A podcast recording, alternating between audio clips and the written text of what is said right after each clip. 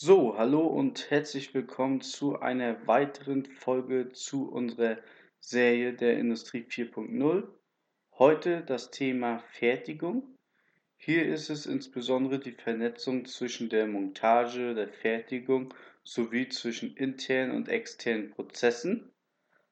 Dabei spielt das Outsourcing eine relativ hohe Bedeutung in Kombination mit der Just-in-Time-Lieferung. Denn es wird hier immer wichtiger, eine Vernetzung zwischen Lieferanten und der Endmontage herzustellen.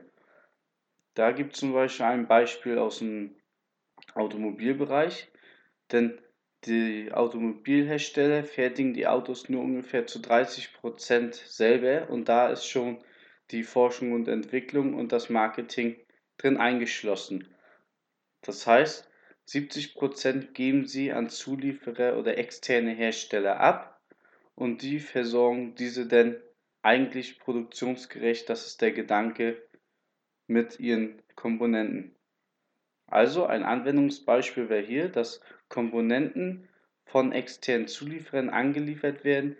In der Logistikannahme, dies kann automatisiert oder auch mit Mitarbeitern erfolgen. Und hier kann dann die Ware mit GPS oder RFID-Tracker per Roboter verladen werden und in die Intralogistik verladen werden oder auch mit Mitarbeitern. Auf jeden Fall kann man das hier mit GPS oder RFID-Tracker versehen. Und so können Mitarbeiter die Teile anfordern über Apps, Tablets, Knöpfe, je nachdem, wie sie das bei sich handhaben möchten. Sie bekommen Zustandsmeldung und über die Intralogistik wird dies abgewickelt und die Komponenten werden direkt an die Fertigungsstation geliefert, sodass sie in der weiteren Bearbeitung die weiteren Stationen ablaufen können. Die Montage kann je nach Komponenten, ob sie schwer sind oder schwierig zu montieren alleine, über Hilfsroboter erfolgen oder auch ohne. Und danach verläuft das Bauteil je nach Kundenwunsch weiter auf der Fertigungsstraße. Somit haben wir wieder eine Modularfertigung, was nachher auch wieder Thematik der Smart Factory im Kernpunkt ist. Unsere Learning aus dieser Folge. Wir haben eine Vernetzung zwischen der Montage und dem Produktionsprozess. Hier spielt das Thema Outsourcing eine immer wichtige Rolle. Also wäre es an der Stelle bei Ihnen zu überlegen, ob nicht nur noch Forschung, Entwicklung bzw. Endmontage Sinn machen würde und die Bauteilfertigung an externe Zulieferer abzugeben. Also es spielt hier eine Vernetzung zwischen Lieferanten und der internen Fertigung eine Rolle, also Verbindung zwischen intern und extern.